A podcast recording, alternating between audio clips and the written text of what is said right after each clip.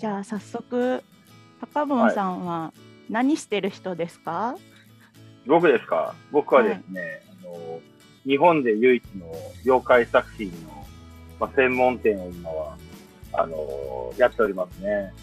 うんうん、大回転。あそうですね、大回転というお店です。で、まあ簡単に紹介すると、うんえっと大回転自体は、えー、妖怪作品専門のレンタルボックス。を、まあ、妖怪貸し箱って言ってますけども、うん。えーそこと、あとは大回転ギャラリーという妖怪作品専門の、うん。えーギャラリースペー。ス。あで、あとは、あの、もうちょっと奥の細道ギャラリーといって、ここ実はあの、妖怪以外の作品とかもまあ全然できるんですけど、えーっていう、まあ、ギャラリーがあって、そんな感じで、えーお店をやっておりますね。あー。お店する前ってもともと展示でやってたんですよね？大回天の天の字が。展覧会の展？そうですね。ちょっとそのあたりをもうちょっと詳しく話すると、うん。ま、もともと僕はバンドマンで、えー、今から12年くらい前に、妖怪を音と絵で表現しようっていう、えーライブイベント。まあ、これが音の毛、絵の毛、あの、音の会、絵の会って書いて音の毛、絵の毛っていう学名なんだけど、それをまあ、あの、ライブハウスで、えー始めて、まあ、僕とか、知り合いがまあ妖怪に関する歌、歌って、で、作家さんに、まあ、ライブペイントとかでパフォーマンスをしてもらって、で、物販で妖怪グッズを売るみたいな、えーのを、まあ、始めたのが最初、一番最初のきっかけ。えで、その後、まあ、いろいろやってったら、まあ、妖怪作品を作る知り合いが増えてって、ーうんうん、あの、浅草愛ちゃんも来たことあるかな。浅草浅の戦草争は行った。浅草浅草寺は行ったことあるけどあ一あのね回あるかも。大回戦転争時の、そのすぐ右、あの、二天門っていう門があって、その目の前にアミューズミュージアムっていう建物が昔あって、そこの2階のスペースを、まあ、借りれるようになって、うん。まあ、そこは結構大きい30人くらい作家さんを集めて、うんうん。まあ、大回転、まあ、その時は大回転、大きい怪しい展示会だね。うんうん。一大回転。回だけ行った大回転浅草一回しか来てないんだ。私行ったことないと思ってたけど今思い出した。一回行ったことある。そう、それを始めて、で、あとは同じような時期に、例えばそれこそ妖怪食堂とかもやってたりして、妖怪食堂はみじんこさんで一回やりました？あミジンコでやったのはね、妖怪食堂フェスティバルっていう形で、うんうん、ああの、後半の方に結構やったかな。あそこでなんか妖怪のうんうん。ご飯食べた気がする。まあ、それを、えっ、と、そんな感じで大回転やって、うん。で、何回かもやってたら、あのーハンズさんとかでも、催事イベントをやらせてもらえるようになってきてう、んうん。東急ハンズ、まあ、そういうのいろいろ、まあ、ハンズは、えっ、と、まあ、ちょっと渋谷、えっ、と、やったことあるんだったら、新宿、えー、池袋、横浜、えー、あと、広島とかもやったりしたんだけど、昔。えー、すごであと、阪神梅田百貨店とかもやったことがあって、いえー、で、まあ、そんなのやりながら、うんお店は、まあ、大体ざっくり6年くらい前に、阿佐ヶ谷のアニメストリートにお、そんな感じでお店をオープンしたっていう感じですかね。おおはい。ーえもともと妖怪好きだったんですね。じゃあそのバンドのまあ時から、まあ、なんだろうな、えっと、もともとまあ、妖怪好きだけど、で、水木先生も好きだけど、うん。で、大学の時とかは、えっと、まあなんか、ちょっと水木先生の漫画から、インスパイア受けて、ちょっと歌詞に入れたりはしたり、まあ漫画本とかは読んでたりしたけど、一回ね、俺25歳くらいの時に家が全焼して、え？で、すべてのものの記憶が一回なくなって、全部燃えちゃったから、うん。衝撃的な事実。えそうそう。で、その時には結構本とか、あのーその前食玩とか結構妖怪のやついっぱい出てた時期があって、そういうの全部一回なくなったんだけど、で、で、まあ、なんだったかな。あ、で、なかったんだけど、ちょうど30くらいの時に、うん。えーそこミクシーで、あのーあれよ、村井ヒョン内田くんと会って、うっちそこで妖怪散歩ツアーというのを、そうそうそう。妖怪散歩ツアーっていうのに参加して、うん。で、なんかその時ね、その、一応音楽っていうかバンド、まあやってたっちゃやってたけど、別になんかそれで売れるとかそういうのもなくて、うん。で、で、なんかそのウッチーと、俺イベントを、なんかその、一緒にやろうかみたいになって。ええそうあまあ、最初はね、あれだね、妖怪パーティーっていう鳥取県の町おこしイベント。これを、なんか、ウッチーが、あの、その頃ほら、妖怪、世界妖怪そっくりコンテストで MVP とか取ってたから、彼は。あ、そうなんだ。そうそうそうそう。そのつてで、そそ、の、鳥取県とかと、まあ、あれうんあれは鳥取県主体だから、高見とか。うんうん。そのつてで、なんかコネクションできて、うん。あの、その、妖怪で使って都内で町おこしイベントやりたいみたいな話を、まあ、鳥取県から受けて、おうで、それのスーパーバイザーみたいな感じで、そこのイベントに入って、へえ。で、ちょうど、それを前後するうちに俺とも会って、で、だからサロモンあの音楽やるんでしょって、うん。ちょっと出てさ、弾き語りとかやってよみたいなこと言われて、へえ。でもまあ、いや、参加するんだけど、俺、まあ、ハードコアとかだから弾き語りやんねえしなと思って、うん。だったらまあ、で、場所は渋谷のウームっていう、まあ、ジャンルではテクノをよく流すイベントやってるような箱だったんだけど、うんうん。だから、あ、クラブでやるんだったら、じゃあ、DJ やってみるかみたいな。あ、そっから妖怪 DJ なんですか？そうそうそうそう、マジで。そっから、DJ とかやったことないけど、やったことなかったの？ないよ、ないよ、そんなの。へ ただのバンドマンでした、もともと。えなるほど。そう。で、そっから妖怪 DJ タカボンっていう名乗るようになって、うん。で、そっから、で、なんか、それをやったら、まあ、めちゃくちゃ、やっぱそれは面白くて、おうその後ね、えっと、じゃあ、なんか、イベント面白かったから、自分たちもなんかやってみようって感じで、うウッチーが、じゃあ、妖怪たちのいるところっていうイベントをやるから一緒に手伝ってみたいな感じで、おうあの、妖怪たちのいるところっていうのが始まったんです。え、妖怪たちがいるところは私はもう全然知らない世界です。いや、来てるよ。え、えっとね。最初2回はロフトでやったんで、えネイーキッドロフトで。えで、ーえっと、3回目、4回目とか以降は、あの、うん。高分の馬場、清水クリエイティブオフィスっていうところでやったんで。いや、知らない。そしたら、これ、愛ちゃん、来てなかったかな？いや、多分ね、行ってないと思う。これなんか遊びに来てた感じするけどな。え？ドッペルゲンガーなのでは？いや、ドッペルゲンガーじゃないけど。あれ、そうか、知らないか。うん。でも結構、その、ロフトでやって、で、中身はね、なんか本当に、ウッチーが妖怪の話したりとか、うん。あと、その頃にそのカナリアさんとか、リンダちゃんって、今の良平さんの奥さあんのリンダちゃんの、はいがカナリアっていう、そのデュオをやってて、二人組で。ーえー、でそれで妖怪った。そうなの？あの、綺麗な奥様。そうで、で、そこで、その、カナリアって方もあって、で、その妖怪をモチーフにしたり、そういう雰囲気のやつやってるっていうのを聞いて、うんで、天狗さんとかもそのあたりであったんだよな。天狗アートさんも。まあで、それをやって、で、それ何回かやってから、なんか、こう、音楽も妖怪、俺好きな妖怪絡めたら音楽面白いんじゃねえかな、みたいな。えー、思って、で、自分でその音の系の系っていう企画を、えーうんまあ具体的にそのカナリアさんとかともあって、妖怪の歌とか歌う人とかもなんか、まあ、他にもいるんだみたいになったから、そっからまあ俺も妖怪の曲とか自分で作り出して、うん。で、まあ始めたみたいな感じだよね。えー、もともとまあ好きだけど、実際にやり始めたら本当に、その、ちょっと31とか2とか11年前くらい、12年前とか、そんな感じ？へえ。全然知らなかった。なんかいろいろ知ってるかと思うけど、そうでも意ないのかな。外と意外と知らない。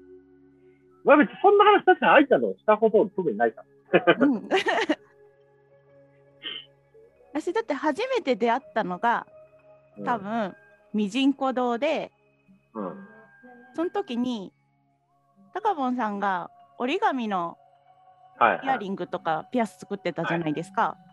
うんうん。なんかこんなの作ってるんだけどみたいなのを見せられて、はい。どう思う？みたいなのを聞かれたのが初めてだと私は思ってるんだけど。ええー、そうなんだ。その時に多分重岡さんとか。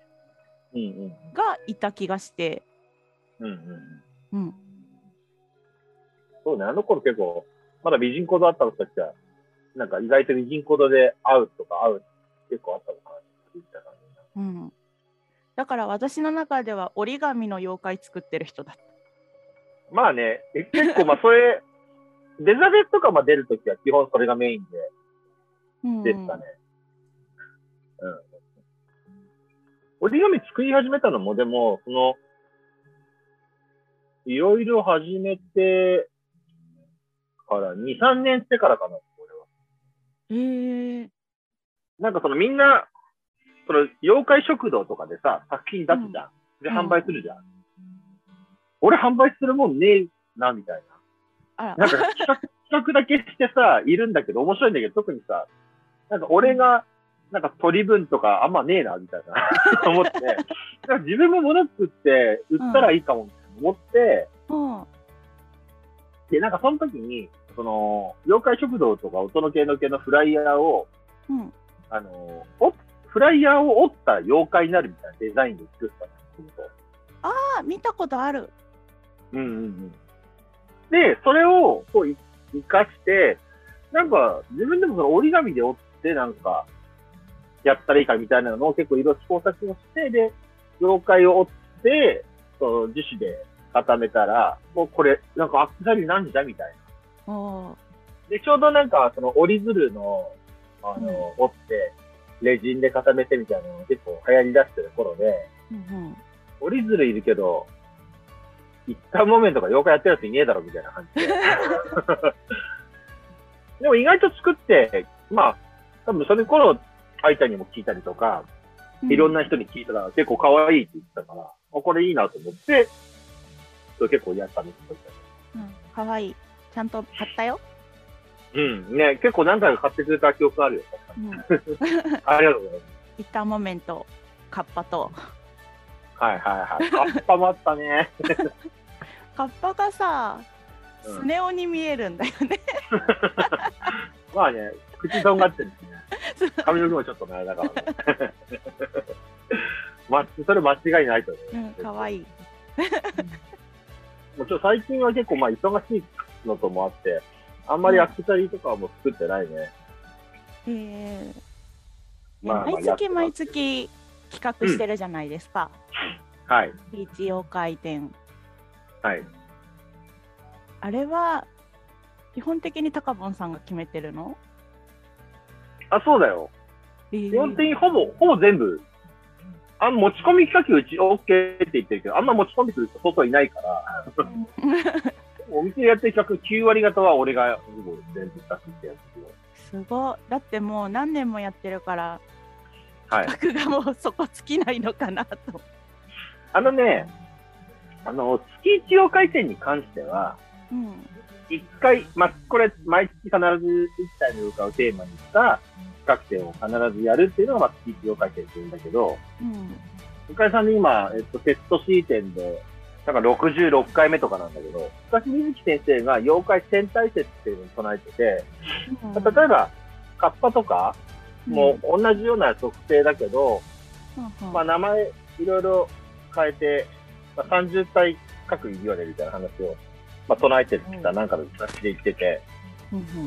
まあそういうのがあるから、1000体もいいんだったら、俺が死ぬまでだとネタ尽きねえなみたいな。確かに。そう、だから、ネタ切れの心配は、まあ、そこに関しては特にない。あただしあ、、うん。これはやってみて思ったんだけど、まあ、妖怪と一口に言っても、まあ、いろんなやつがいて、うんまあ、例えば、なんか、ヤタガラスとか、うんまあ、鬼とか、えーあと、キュービの狐とかね、うんこういったのは、もうとても人気があるんですよ。うんだけど、みんなが知ってね。でも、ヌッペフホフとか、ヘウケゲンとか、もうみんなよく知らねえよみたいな 妖怪とかって、もう人気がない やつもいっぱいいるわけですよ。やったところで。確かに。作ってる人もそんないるんですか？いや、もともといないのはいっぱいだ、逆に。まあ、だから、うちはそのも、でもこれは定番でずっとやっていこうって思ってから、うちのその、妖怪貸し箱っていう、まあ、いわゆる妖怪作品ってものレンタルボックうんスで、これにはちょっと、その、貸し箱に妖怪作品を置けるだけじゃなくて、あの、実は妖怪貸し箱を使ってる人は、あの月一妖怪展の参加者は無料ですって特典がついてる。うん。へえ。ってことは、いろんな妖怪が書いたり作れる人は、うんうん。まあ別に毎月出ればいいんじゃんとか出れるでしょみたいな確かに。感じで、まあその得点をつけて、うんまあなんか少なくとも10人くらいいれば形になるからみたいうんうん。な考えで、まあ一応だからそういうも目論見もあって、まあそういう得点もつけて、はいまあ始めてみたと。へえ、頭いい。まあね、それはか一応ね、どうやってやったらちゃんと回るか。基本基本的にその、なんか、お店作る前から妖怪ね、もちろんいっぱいやってたけど、うん。やっぱりただ妖怪っていうだけではさ、やっぱりなんかその、めちゃくちゃ売れるとかないじゃん。うん。ないじゃないっていうか、やっぱ売れ、もともと妖怪は昔からあるものだし、それが鬼太郎とかだったらもちろん売れるけど、売れたりするけど、別に、これ基本的にはその、クリエイターが作るオリジナルの妖怪作品をうん。コミカし、まあ、みんなに広めたいみたいな感じうんだったら、基本うちは半径ものは扱わないんですうん。でそうすると、やっぱりその、まあお客さんも飽き、飽きたり、えー来なかったりとか、うんその何もあったりして、これをじゃあ、妖怪作品がめちゃくちゃ売れる時もあるけど、売れない時もあるっていうの分かってたから、うんでもお店をやるってことだったら固定費がかかるじゃん。うん。今回ちょっと、ちょっともう真面目なビジネスの話をするんだけど、でこの固定費をどうしたらいいかみたいな。あで、それを考えたときに、うーん、かかるのはまあ家賃必ずかかるから、うん家賃分はなんか毎月必ずあるようにしたいよねって考えたときに、あ、じゃあレンタルボックスがあったら、毎月そこの収入がある程度固定化されるからいいのかなみたいな。うんうん。で、その時に、レンタルボックスって、そのちょっと前、その2、3年くらい前にめちゃくちゃ一時期流行ってて、へえ。だけどもう、うち俺がやろうとしてる頃って、もう一回結構いろんなとこ淘汰されてて、うん。レンタルボックスってもうよくわかんねえ、なんか、あの、伊東洋華堂の、なんか端っこの場所とか誰も通んねえとこにあるなんか、ゴミ入ってるみたいなとこみたいな、そういう イメージとかもあるような。俺はね、そういうイメージもあって、うん中野とかもちろん秋葉原はあったけど、うん。それ以外のとこなんて全然置いても売れねえじゃんみたいなうん。イメージだったんだけど、うちはもう妖怪専門に行ったら、うん。妖怪作品なんて置けるとこだって普段ないし、そうですね。まあ、作家さんもともと結構いっぱい知ってる人いっぱいいるから、うん。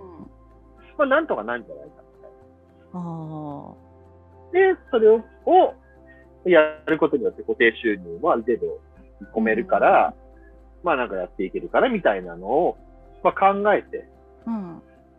まあ妖怪貸し箱と、で、あとは企画展を、まあ月に1回くらいやっていくみたいな感じで、うん。まあそのうちの半分はもう月1を書いて、うん。うん。で、あと半分はなんかいろいろ企画考えてやっていけばいいかみたいな感じで始めたって感じでね。へえ。ちゃんと考えられている。いやまあね。まあ確かにそうですね。え私一個気になってたんですけどはい。すごい去年一昨年かアマビエが世界的世界的じゃないけど日本でめちゃめちゃ流行ったじゃないですか。うんうん。それはなんか影響ありました？たよ。あったよっていうか、あそこ、愛ちゃん知らないんだね。あれ、アマビエは内発信だから。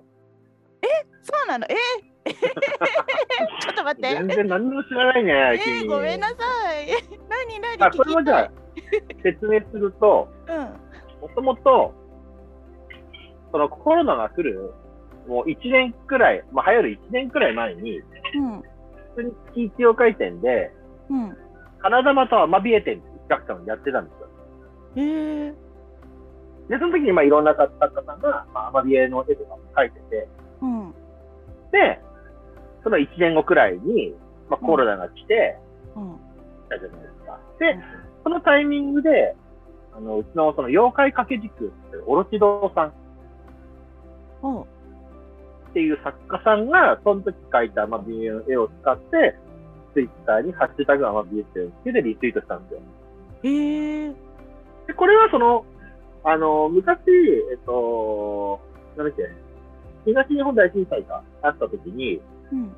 あの、重岡さんとかがさ、大ナマズの絵描いてハッシュタグつけてリツイート回したのって知ってる？え、それも知らない。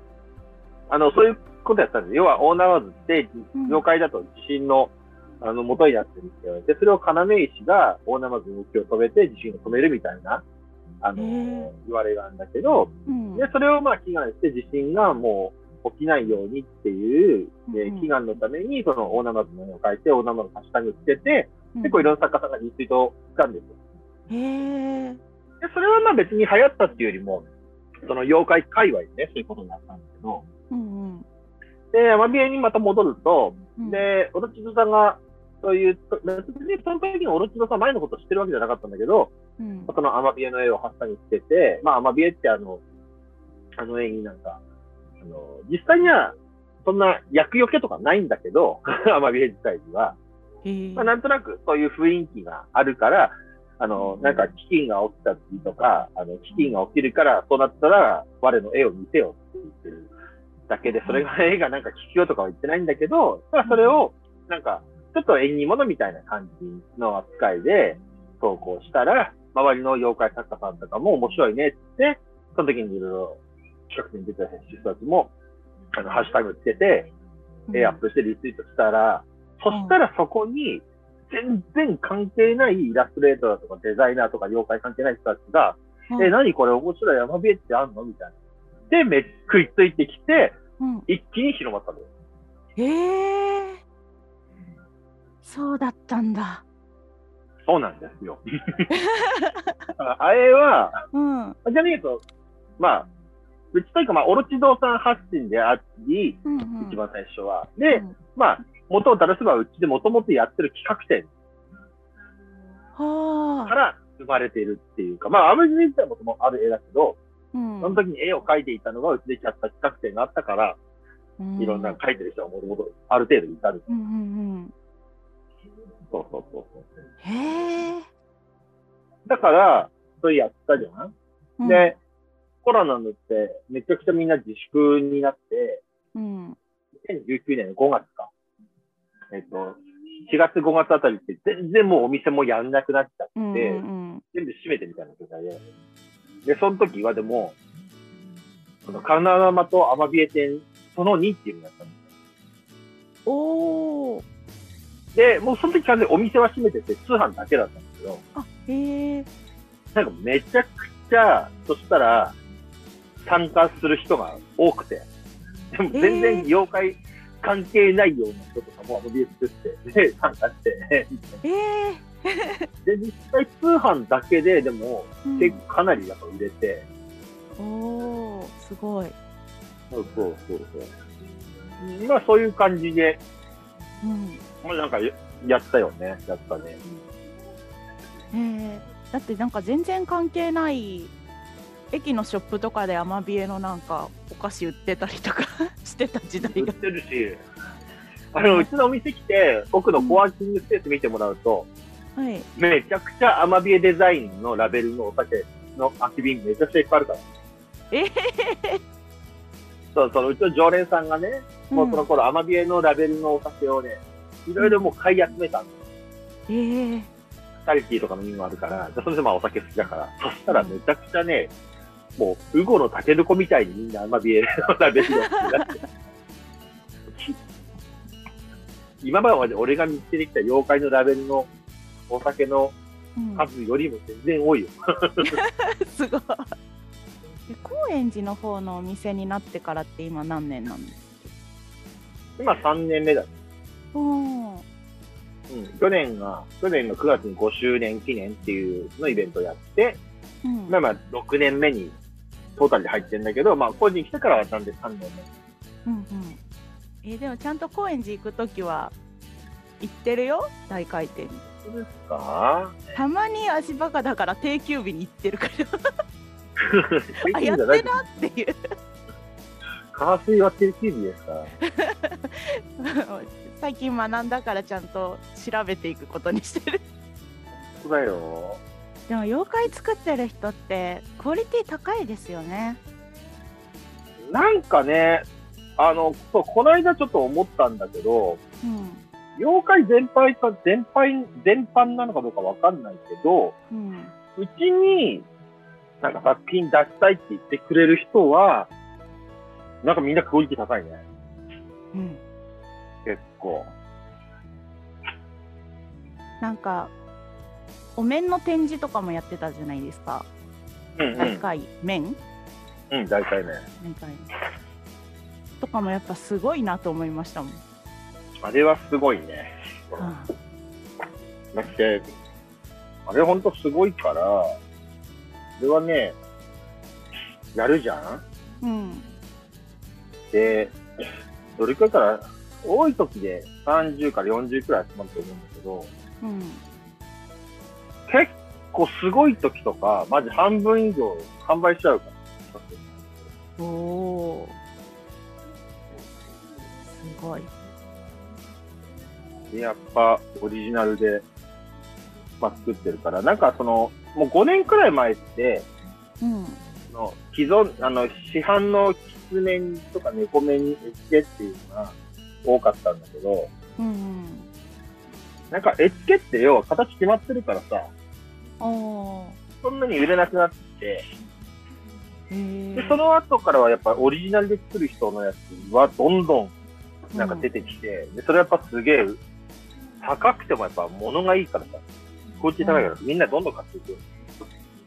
へえみたいな感じ。すごい。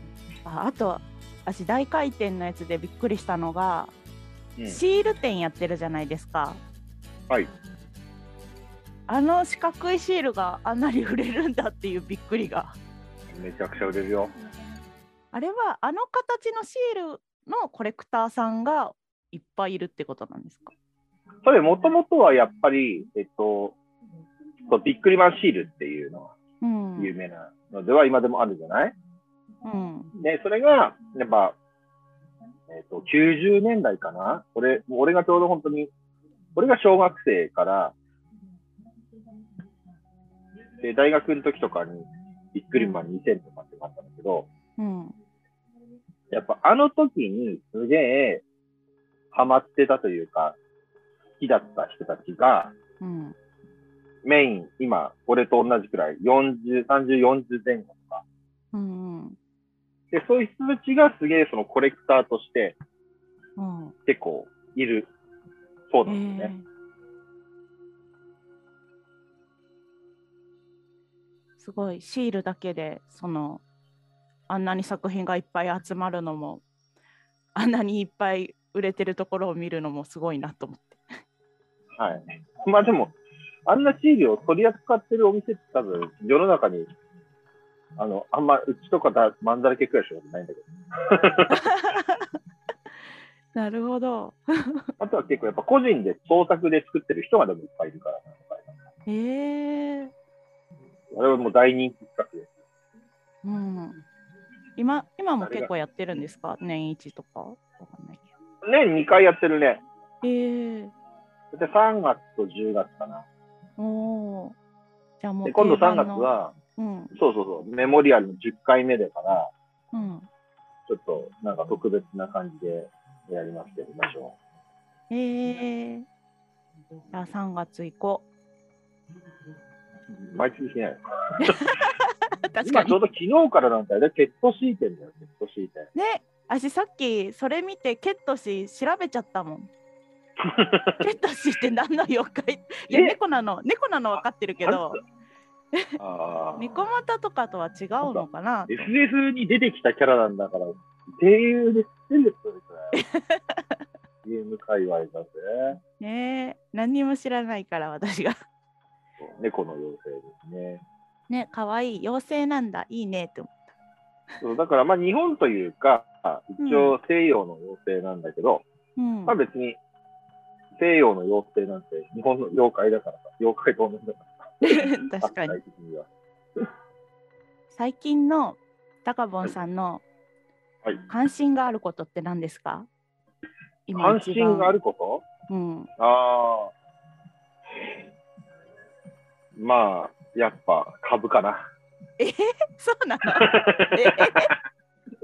まあちょっとこれはね、実は、あの、いろいろあって、これちょっとね、面白いの言ってよかった。これネタ、ネタじゃなくて、もマジであるんですよ。ほら、えー、勉強してる。めっちゃ勉強してる。ほら、とか、あとはこれ。おー。で、でもこれはちょっと理由があってですね、何かっていうと、うん。あの、今、書いてある NFT ってわかる？NFT はい。わからないですね。それを簡単にじゃ説明い。たしますすいません。はい、えっ、と、言葉で言うと、ノンファジカルトークンって言います。ほうで、これは何かというと、えっと、ビットコインはわかる？ビットコインはわかりますどういう仕組みで、ブロックチェーンとかの仕組みはわかる？実はちょっと去年そういう話を詳しく聞く機会がはいあって、はい。はい。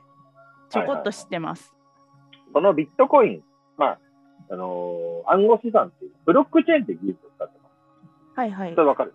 わかります。でこのブロックチェーン自体は、俺はもともと、あのーデジタルも大好きで、パソコンとか自分で作ってるような人間だから、もう全然昔から今度知ってたんだけど、で今、このブロックチェーンの技術を使って、うんデジタル作品、うんうん。まあ、それこそ1枚の写真とか、うん。デジタルアートとか、うんうん。そういったものに、えっ、と、その、ブロックチェーンで、えー、の技術を使って、うん。基本的にデジタルの作品っていうのは、あの、コピーできるんだよ。はいはいはい。だけど、それコピーをされない。うん。というか、コピーができない。まあ、コピー自体は現実にできるんだけど、あの、ちゃんとその、どういう過程で、これが、ここに存在しますかっていう、デジタル作品を唯一無二のものに、そして、うん。あの、評価するっていうのが、まあ、暗号資産、ブロックチェーン技術を使ってやれる。だから、デジタル作品なんだけど、一枚のアート作品として、うん。ここに存在する。うーん。っていう扱いしてるのが NFT っていう分野というか、あの、って呼ばれるものですね。うんうん。NFT は絵でもいいし、えっ、うんと、その、例えばよくあるのは写真とかもあるし、うん。あとはあの、オンラインゲームだったらアイテムとかキャラクターとかもそういうのあったりするんだけど、NFT は使うマーケット市場があるんだけど、いろいろ。今までの現実に存在する絵ってさ、うん。オークション、例えばサザビーとかで、めちゃくちゃすげえ、あの、バンクシーの絵とかがうんうん。取引されました。はい。で、それって、オークション、ギャラリーにはもちろんオークション手数料とか入るんですけど、うん。その売り上げってバンクシーの元に入らない。基本的に。え？そうなんだ。だってバンクシーが販売してるわけじゃないから、あそっか。オークションは。そうだ。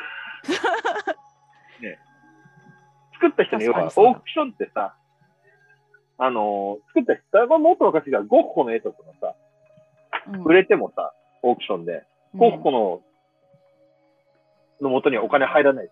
そうですね。あ、もう死んでるから、あれなんだけど、うん。っていうふうに、要は現実の絵って、オークションで転売、要はされても、うん。作家さんの元には利益入らない。っていううん。類のものなんだよね。うんうん。なんだけど、NFT は、もともとこれが誰から誰に売れていきましたとかっていうのは、全部そのブロックチェーン技術で残るから、うん最終的にこれをもともと売りに出した作家さんのデータもそこに存在するわけ。うんうん。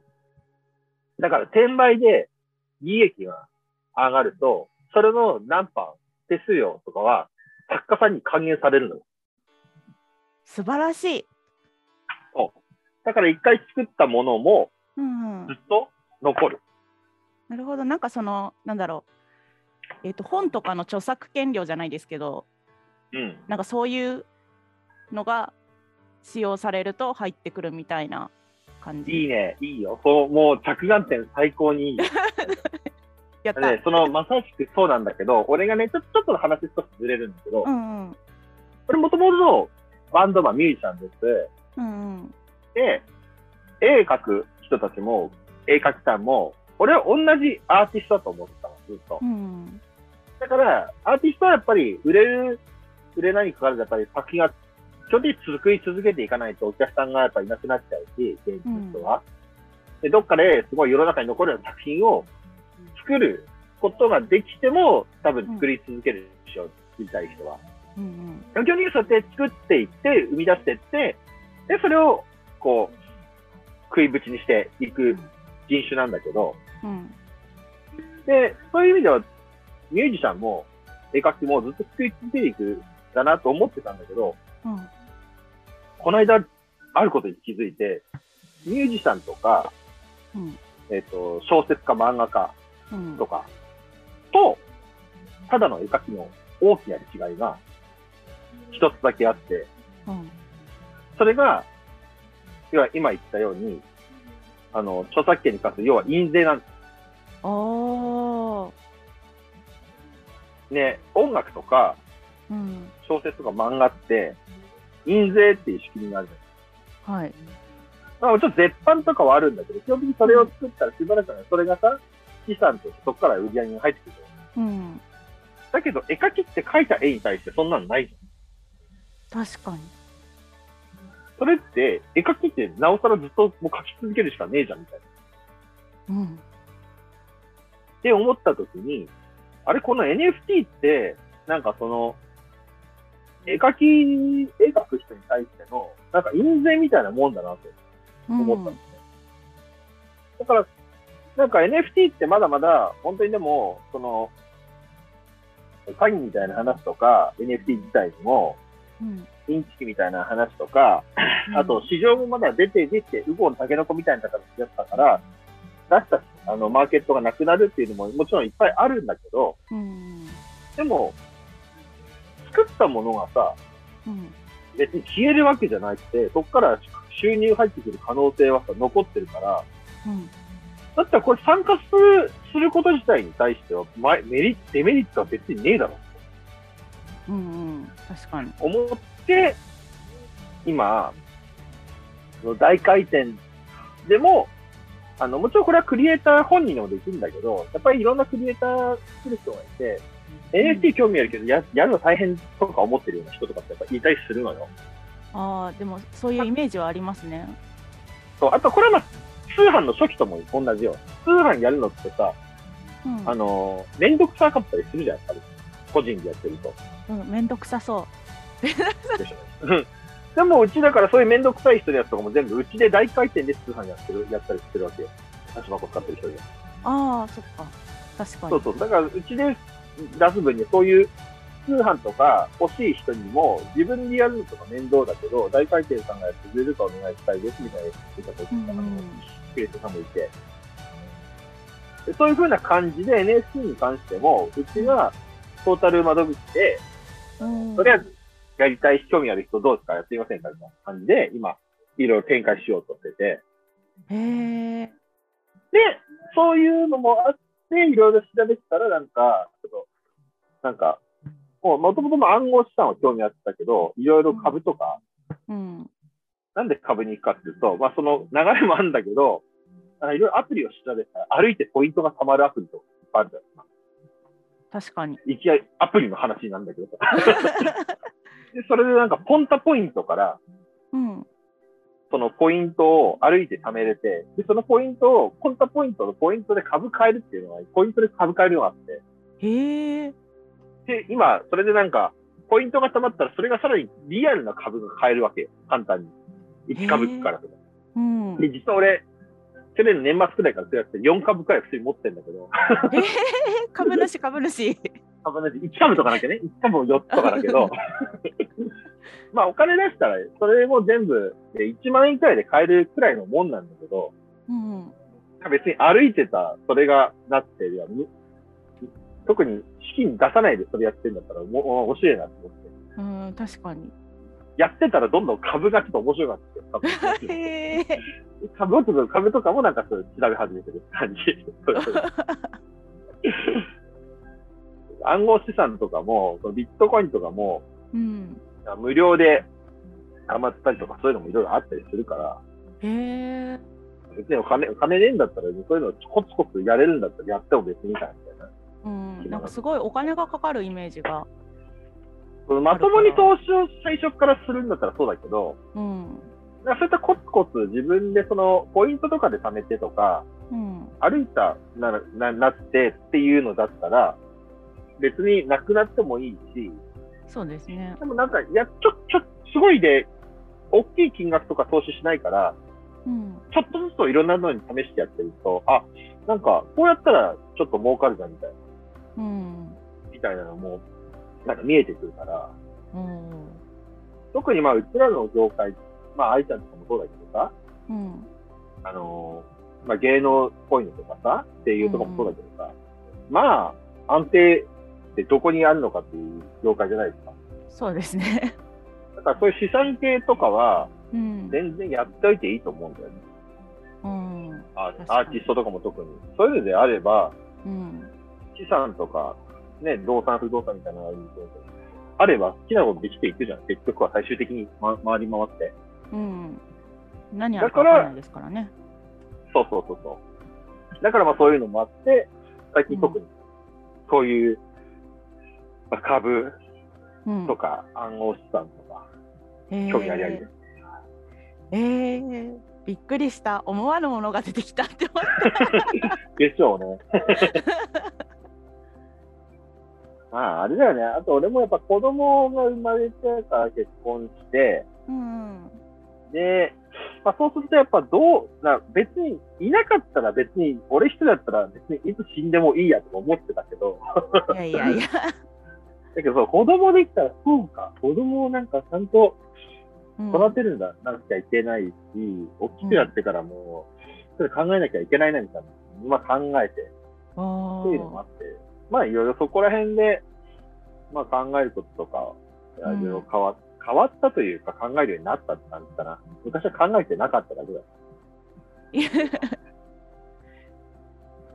えー、子供生まれて変わった感じですか？うーん、まあ、なんだろう。昔保険入ってなかったな。なるほど。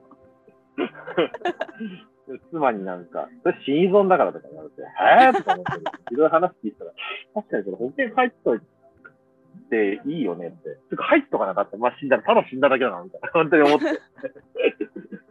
確かにって思って。うん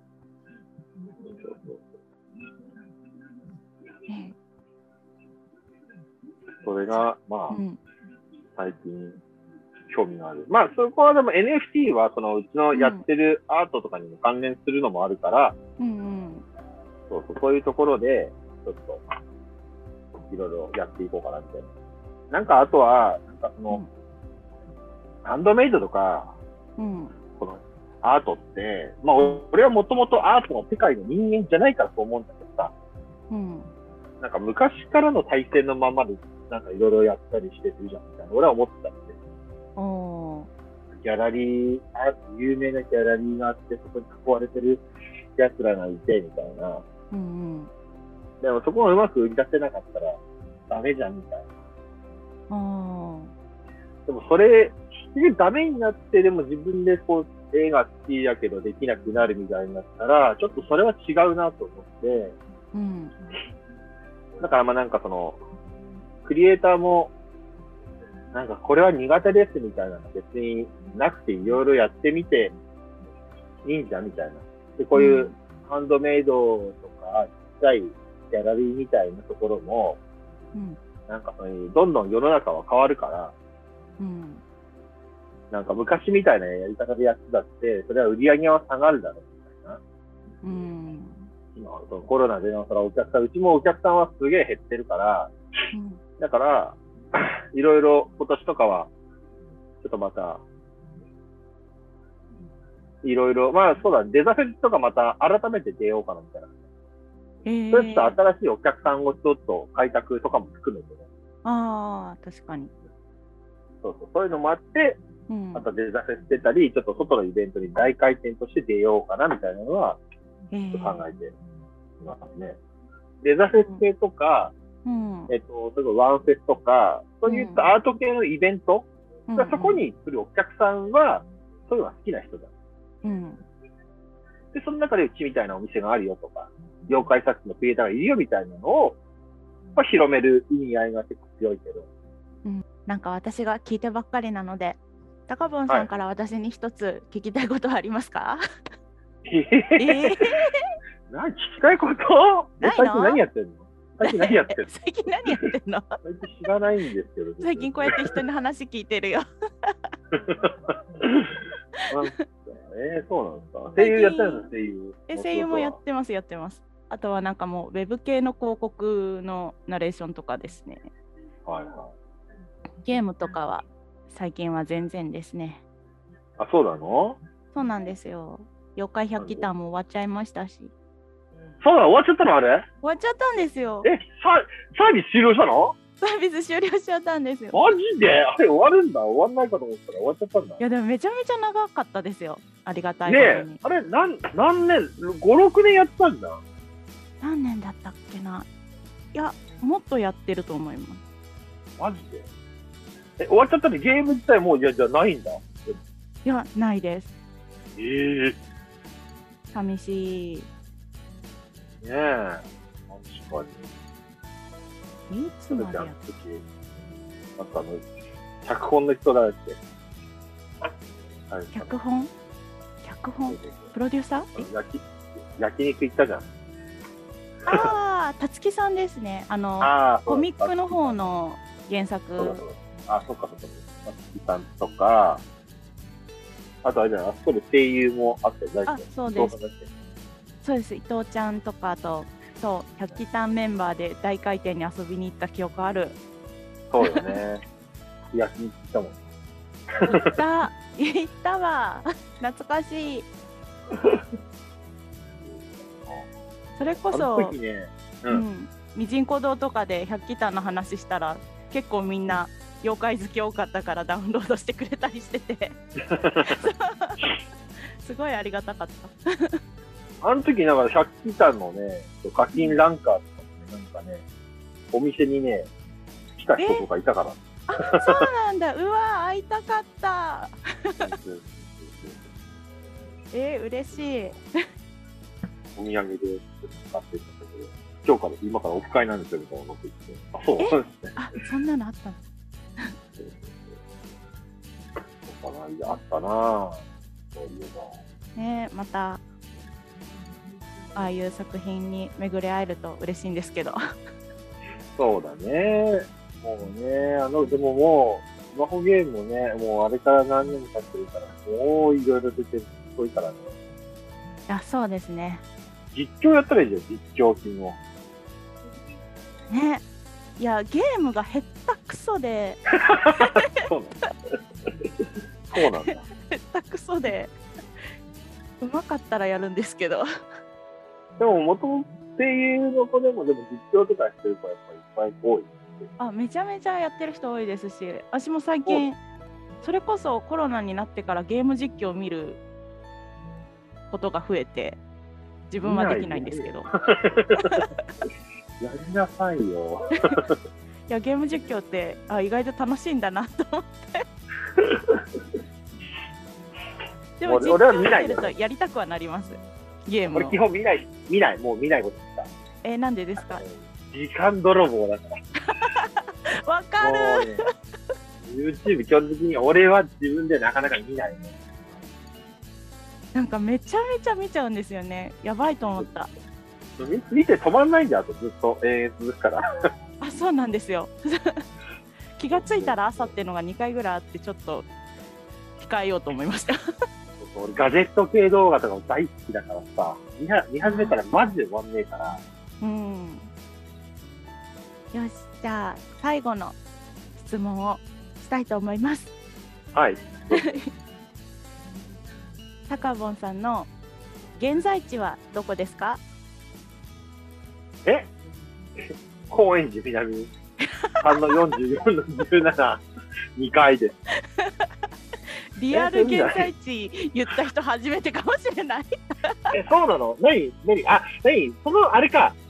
その今言ってる現在地って、いやいいんですよ、あのーリアル現在地でも。何？ここが僕らのアナザースカイみたいな感覚にやつのやつ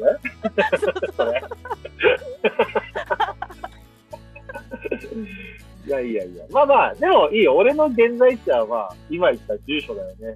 やっぱお店がここにあって、もう、ここで、こっからいろいろ発信したり、もうやってるから、結局。まあ今、今現状はここが全てかな、今はね。うん今はそうそうまあこれからどうなるかまだわかんないですね。うおん店自体は、まあ、死ぬまでやっていきたいとは思ってるけど、うんまあ、どういうふうな形になっていくかはまだわからない。うんだからもっとなんか大きいところへみたいなのはあるんですか？そうね、大きいところというか、うん。まあ、やっぱ妖怪作品をさ、うん。ってずっと置いておける場所ってないじゃない？うん、そうですね。まあ、俺も好きで探すけど、ないわけよ、こんなお店。うん。もうやっぱり、日本で唯一っていうか、まあ世界でしかないし、うん。で、でも妖怪を作りたい人っていうのは、やっぱりなんか一定層いて、うん。未だにどんどん新しい、まあ妖怪っていうと存在がやっぱキャッチーで、うん。みんな表現しやすいし、日本人は、その、日本人のその、メンタルというか、遺伝子に組み込まれてるから、水木しげるのお金ね。うんだから、絵描く人、物作る人が題材として妖怪っていうのが面白いと思って、作ってる人がいるから多分その作品として出てくるものとかテーマとしても多いと思うから、うんまあだからそういう人たちが出したいっていう時に、うん。まあ出せる場所としてはうちはずっとあり続けたいから、まあそういう意味ではここは、まあこの場所かわかんないけどなくなって、大回転はまあ、このスタイルはあり続けてほしい。うん。プラス、あとは俺47都道府県で妖怪の企画になったりとか。ええそうあもうこれ頭の中でパッケージ化できてるんですけど、ええすごい今コロナだからなかなかやってないけど、よくその前の浅草とかも展示をやりますよ。うんまあ2、3週間。で、その間に週末で、えっ、と、パーティーやります。うんまあ、そこは俺がライブやったり、あの、アーティストがパフォーマンスしたり、うんで、そこ酒飲んでますみたいなのを、まあ、だ浅草の時もよくやって。で、これを、もうそのまま地方に持っていくわけです。おー。で、例えば、あの、まずは岩手県で、妖怪の企画展やろうって言った時には、うん。まず、まあ、今の形としてはでも、そこの、地元のアーティスト、妖怪のアーティスト一人、うん。まあ、リーダーみたいな、仕切ってくる人見つけて、うん。で、その彼に箱を探してもらって。で、まず、マックス20人くらいの参加者が仮定したら、半分は地元の妖怪作るアーティスト。で、半分は大回転からのアーティストのアーティスうんうん。ト。で、そうすると、地方とこっちの交流も生まれて、うん。で、週末には、行けるやつはそこに行って、俺とか行って、うんうん。で、打ち上げ兼ねたパーティーをやって、で、地元のうまい酒と飯を食って、おーいいな。っていうのをもう47都道府県でやりたい。すごい。え楽しそう。そうだよ。楽しいし、全国には絶対妖怪好きなやついっぱいいるから、ああいると思います。そうそう、いると思うから、これはやれる、こう、企画ではあると思って、うんうん。そうそう。まあ今だからそれをやりたいっていうのもあるから、俺がこのお店は一人だけじゃなくて、うん、こう人を入れて回せるようにしたいなっていうのがあったかな。ああ、なるほど。確かに、47都道府県行ってる間に、大回転、お店をね、守ってくれる人。俺、俺半分くらいいなくなるからね。確かに。